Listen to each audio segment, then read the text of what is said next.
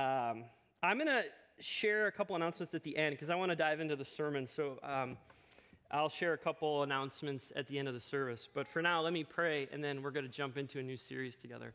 Lord, thank you for uh, your goodness, your grace, and your love for us that um, never ends.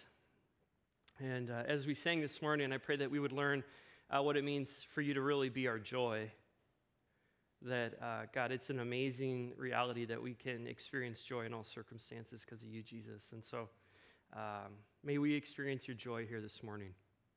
Bless um, this time as we gather. May your spirit be at work in our hearts and our minds. And would your word um, go out and go forth and work in our lives and do the things that the word can do uh, teach, transform, convict, uh, encourage. We pray it all in Jesus' name. Amen.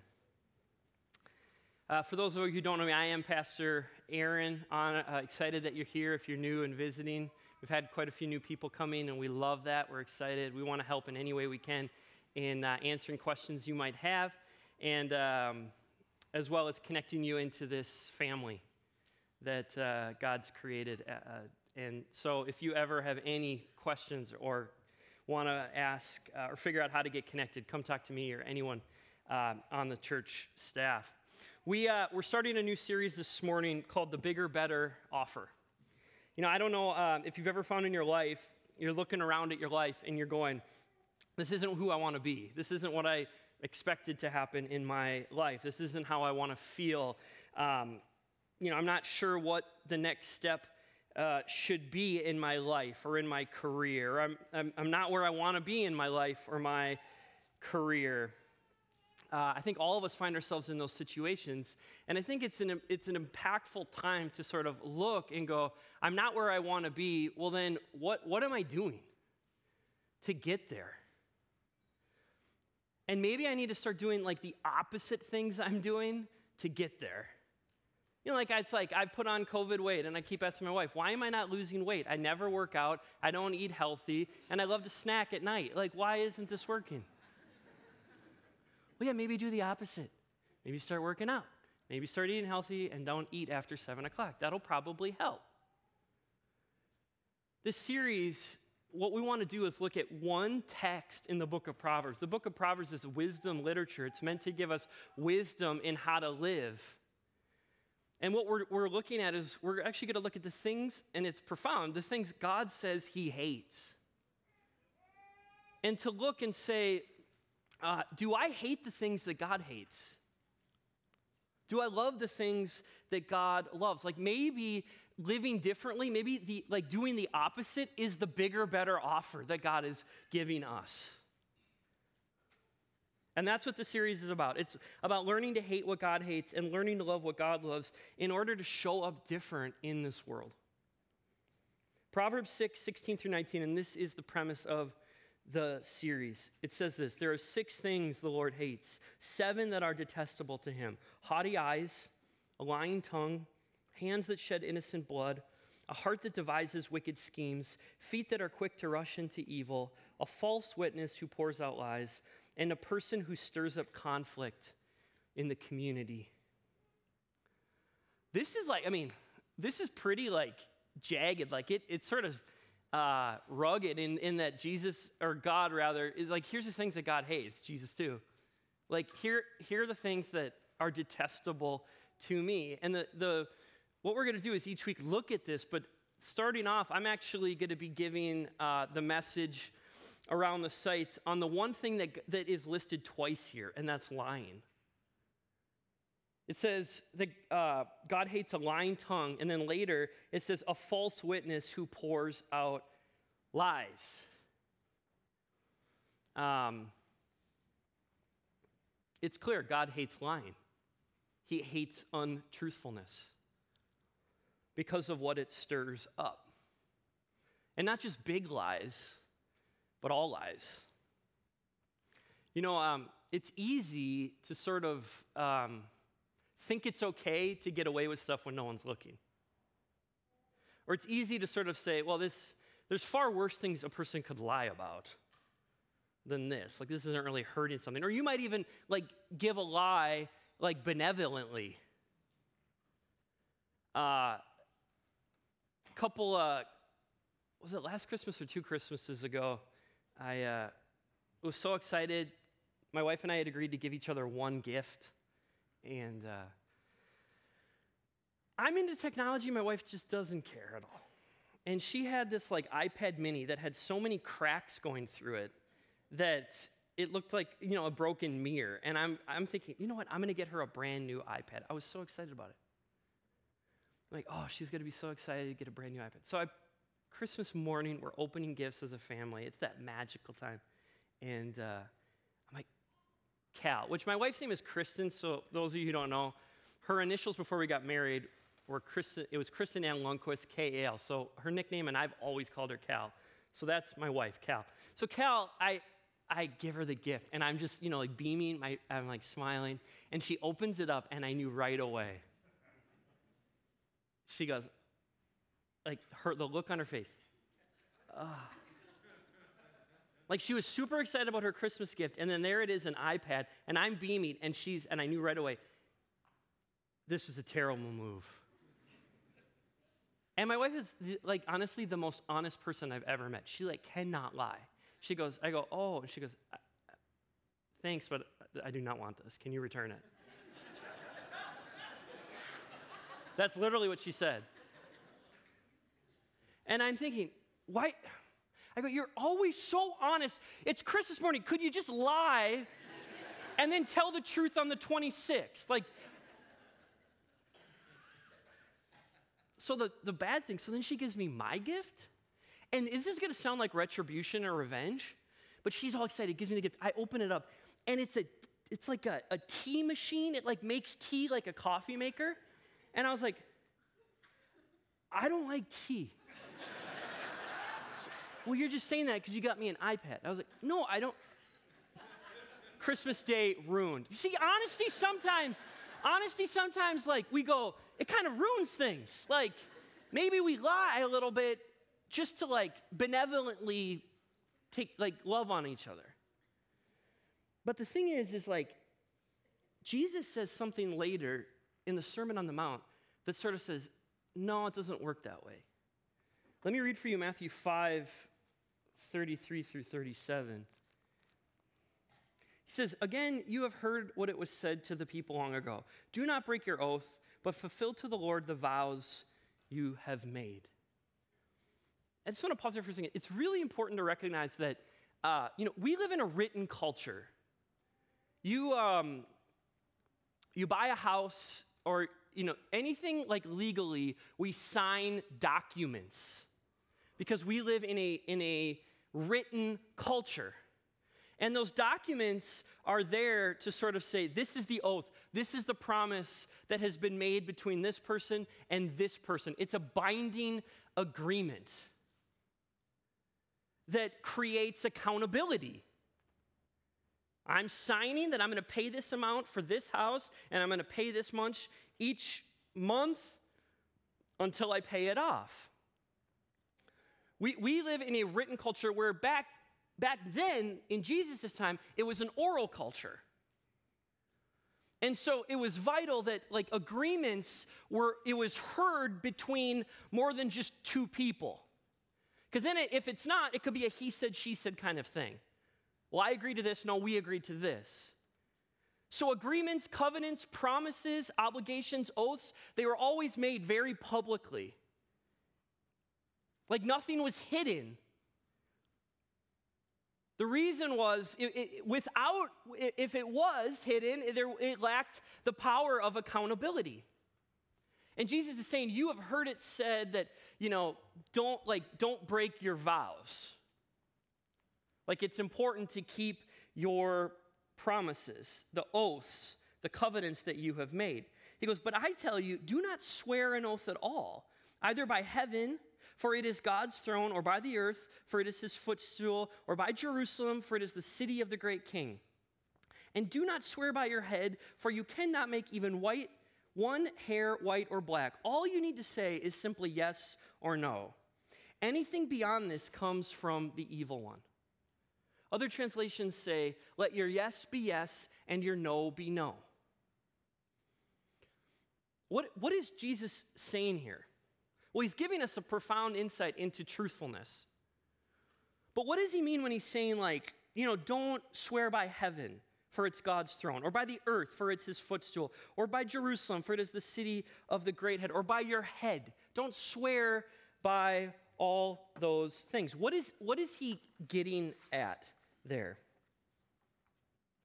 What he's saying is he's saying this it is, uh, you, you should make promises in your life. It's not wrong to, to, to make covenant promises or oaths. Like we do that when we get married, we do it when we do children dedications, we do it through baptism.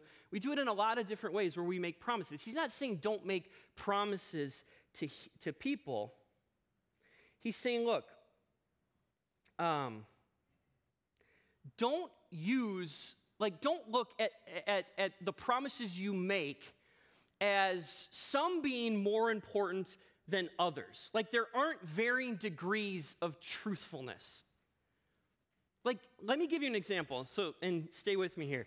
You ever hear, like, or you've ever done this, like, you, you, you know something is true, or you want to convince someone that is, that is true, and you say, I swear. Or I hate this, I swear to God.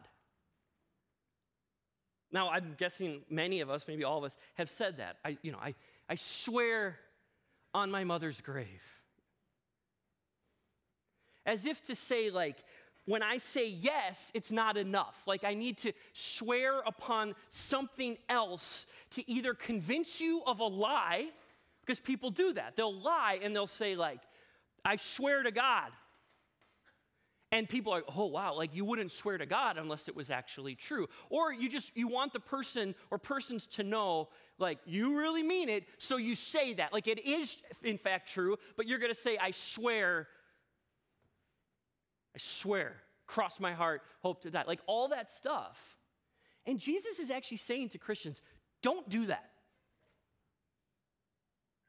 Like, I, I hate that. I don't like that. You don't need to do that.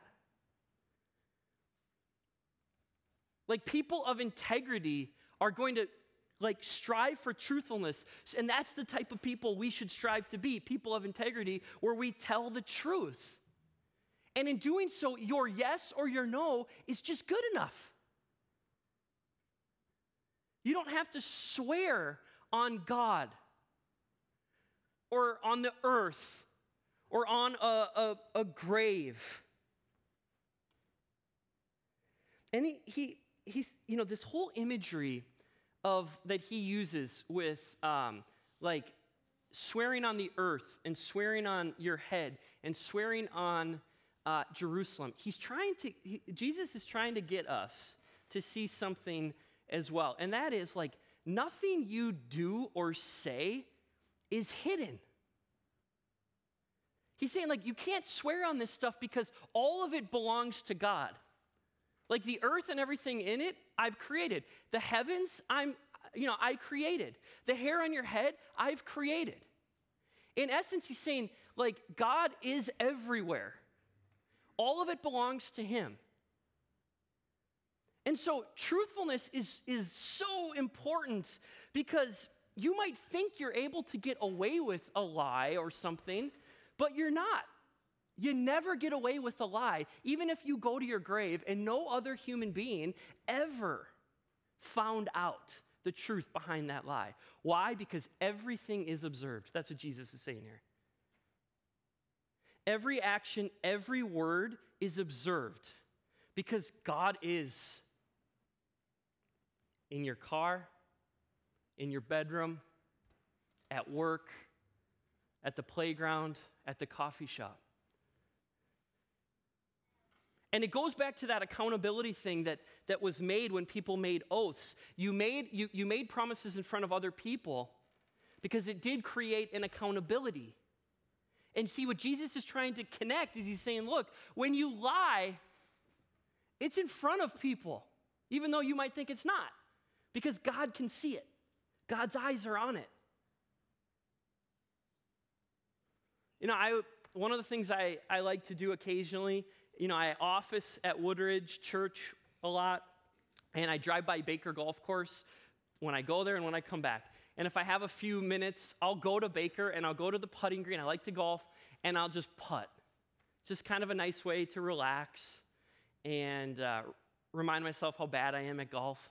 Um, but I'll go there because it's free. Yeah, just go out there, putt for 15, 20 minutes, go home. Just a nice, I enjoy it. Simple as that. So the other week, I went, putted for a while. Then they have like this sand trap where they got balls in the, in the sand trap you can practice hitting out of the sand. I did that. And that's right next to the driving range. And Baker now has uh, this kind of, the way they, they do it is they just have golf balls everywhere, and you can hit as many golf balls as you want. Well, that is, you, you go to the clubhouse and you pay first. And I'm in the bunker, and I looked, I go, just hit a couple balls. Like, it doesn't hurt anybody. Whatever. So they look around and just, all right. I go up, like the closest spot next to the free area, and I just take some balls, start hitting it, hitting it. Sort of like this. Ugh. I don't really feel great about it, but it ain't hurting anybody. Nobody's watching. So I'm there, and all of a sudden I hear this, hey. I go, oh, this is me. I'm looking like this, and I hear behind me, hey. I go, I go oh no. Turn around, and there's this guy coming toward me. He goes, You live in Delano? I go, Yeah. He goes, Your name Aaron? I go, Yeah. He goes, You a pastor in Delano? I go, Yeah. You the pastor of the Highlands Church in Delano? I go, Yeah. I go, Look, I'm looking, what sort of surveillance do they have at this golf course? That's really top notch. They know everything about you. It's like the NSA. And the guy comes up to me, Derek, uh, Derek Roars, are you here? There you are, buddy. So Derek, uh, him and his family are new to the church, right? Derek was out there with his son. And he, he comes up to me and goes, Yeah, hey, I'm Derek. Uh, you know, my family started coming. I go, Oh, I'm thinking this guy works at Baker. He's running surveillance. and I just got busted. But then I go, This is awful. I'm like cheating right in front of a new guy and his family. so then we're talking, and like, da da, like we're liking the church, we're checking it out. Great, yeah, you know, we're just, we're a community really trying to cultivate truthfulness and integrity. I didn't say that, but I'm feeling awful the whole time. So I, you know, whatever, we go on about it, and I just, I kept hitting balls, like, I, I can't do this. So I go into the clubhouse, I go, um, I owe you money. And like the high school bro working, Working behind this. What? I, I was putting, and I just to tell you the truth, I went down a driving range, I hit a bunch of balls, so I want to pay. And the guy goes, You serious? Go, Yeah. He goes, Nobody ever does that. Wow. Like, thanks for telling the truth. Oh, yeah, here's the money, pay him. He goes, Wow. He said three times, Thanks for telling the truth. And uh, so in this story, I'm the good guy and the bad guy. but the point is this it's really easy to sort of like convince ourselves that it's okay to do things that we don't think are like to lie because we go no one notices or no one uh, it's not hurting anyone. Like baker isn't going to go out of biz because i didn't pay eight bucket eight dollars for a bucket of balls you know? And we just sort of we justify that but jesus is saying let your yes be yes and your no be no like these are the moments the defining moments. This is the battlefield every single day that we find ourselves in, where we can either be honest or dishonest. And he says, it, you're, you're, like, we're the proverbial frog in the kettle when it comes to lying. You know that sort of like illustration where the frog's in the kettle and like it doesn't know that it's grad like it's it's fine the frog's happy in the kettle but there's a fire underneath and as time goes on that fire gets hotter and hotter hotter and the temperature of the water gets a little bit hotter a little bit hotter a little bit hotter until it's too late and the frog is boiled and dead. Lying can do that. We are the proverbial frog in the kettle. Where these little moments where we think it's okay we're going to get away with it it's not hurting anybody is one grain of sand. It's one pebble but over time, what Jesus is saying is that that pebble stacks and eventually becomes a mountain. And those moments catch up to us. Those moments of deceit, of untruthfulness, catch up to us. Later in the sermon, Jesus goes, You reap what you sow. And you, if you live a life of deceit and unhonesty, even in the little moments where we think no one's watching or no one, you know, it's, it's not really hurting anybody, that's a lie in of itself. Like, it will eventually catch up to you because it creates a culture of mi- mistrust. Think about truthfulness. And this is, I mean, we are living in a time where it's really hard to trust what we're hearing all over the place. But think about humanity as a whole without truth. What if you could never uh, trust what a politician says? Well, that one's easy. But what if you could never trust what a doctor said? What if we just always were like, politicians lie, doctors, all of them lie? Pastors, what if you could never trust a pastor or a religious leader? Like, because the expectation is they're lying. You go to your dentist, the guy says you got a cavity. You go, you're lying. You just want money. You see how distrust will utterly, if, if you could never trust anyone, the, like all, all of like uh, the humanity, what happens? That level of distrust, it will create tribalism, it'll create war. No one's no, gonna know who to trust. You see that distrust, lying, will utterly break and destroy humanity. It's why Jesus is saying truth is so powerful and necessary. And it's why like we find ourselves every single day in the trenches in these moments where we can either pay for the golf balls or not. And Jesus is saying like look, if you think you're getting away with it, Aaron, you're not. Everything is observed. Everything under the sun is observed. I see it. And who do you want to be in this life? Who and one of the most powerful questions you can ask yourself, and I can who am I when no one's looking? Who am I when no one is looking? And if I'm padding the expense accounts, if I'm lying to get a sale, it's not going unnoticed. And Jesus is saying, I want you to live striving for integrity because I see what lies does. It tears relationships apart, it tears apart our humanity. And God goes, I don't want that. And so it's, it's, it's a way of living every single day, recognizing that every word is observed. Every little yes and every little no is the background in which we fight for truthfulness and for the kingdom of God. As the band comes up, I just want to finish with this. It's really these this falls into like the challenging, the really challenging things that Jesus says. People love Jesus until he says hard stuff.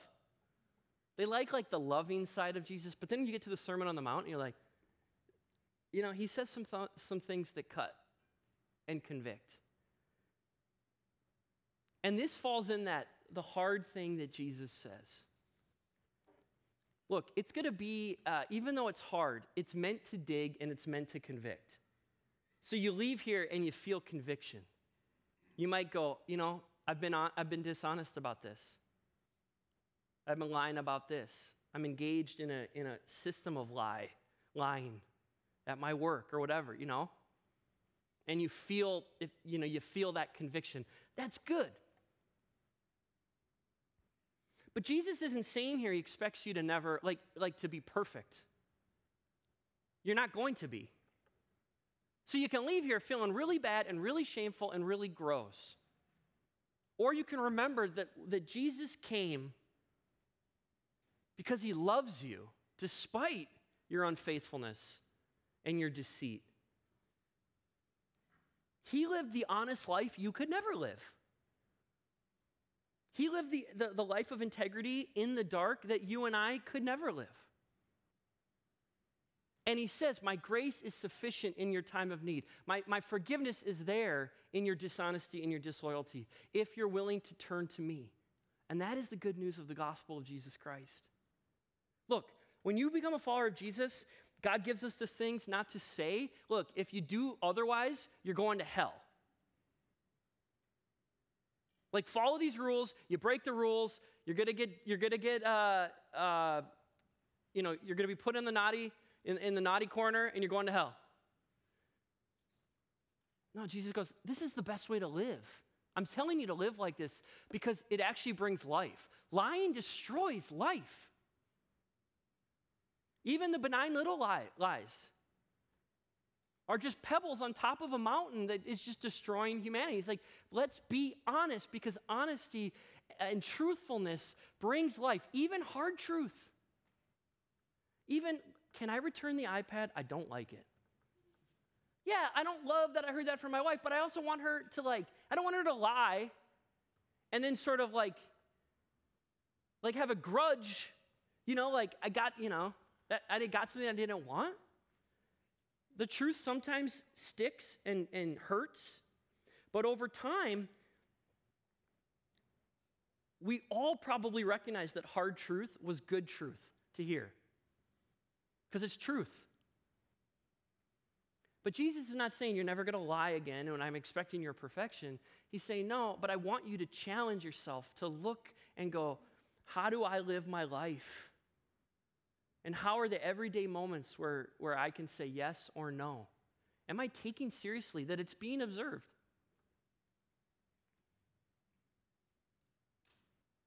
And when I fall, when I make a mistake, when I'm unfaithful, when I lie, the gospel, Jesus says, turn and there's forgiveness waiting for you. So you can exist with both. You can be challenged by what Jesus says, but also assured. That's the power of the gospel. So, who are we as a church? Who are we as the followers of Jesus when no one's looking?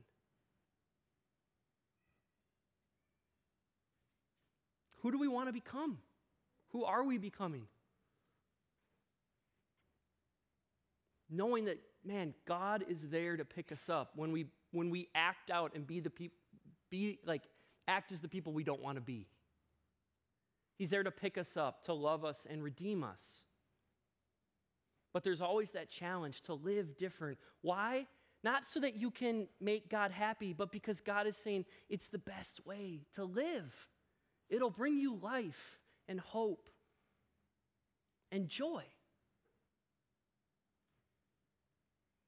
Truth can bring life and hope and joy.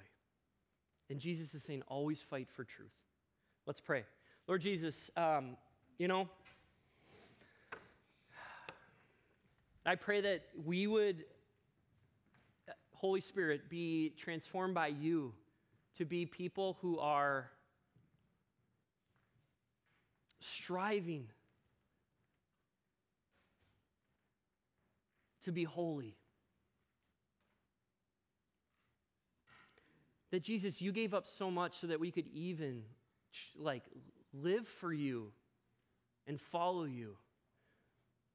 Would that compel our hearts to want to live differently in obedience to you? Thank you that your grace is sufficient when we mess up and when we fail. Thank you that you forgive us, that you don't turn your back on us but that if we're willing to turn to you, you're there. I pray, God, for our world. It's just, there's so much hate, evil, corruption, mistrust, uh, mistrust lies, just deceit.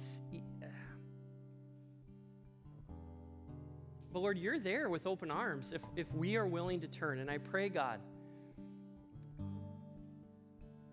that our cities, our states, our country, our world would turn back to you, Jesus. Would the truth of your word penetrate hearts to repentance. So, God, I pray that we would strive to be people, um, the people we say we are, even when no one's looking.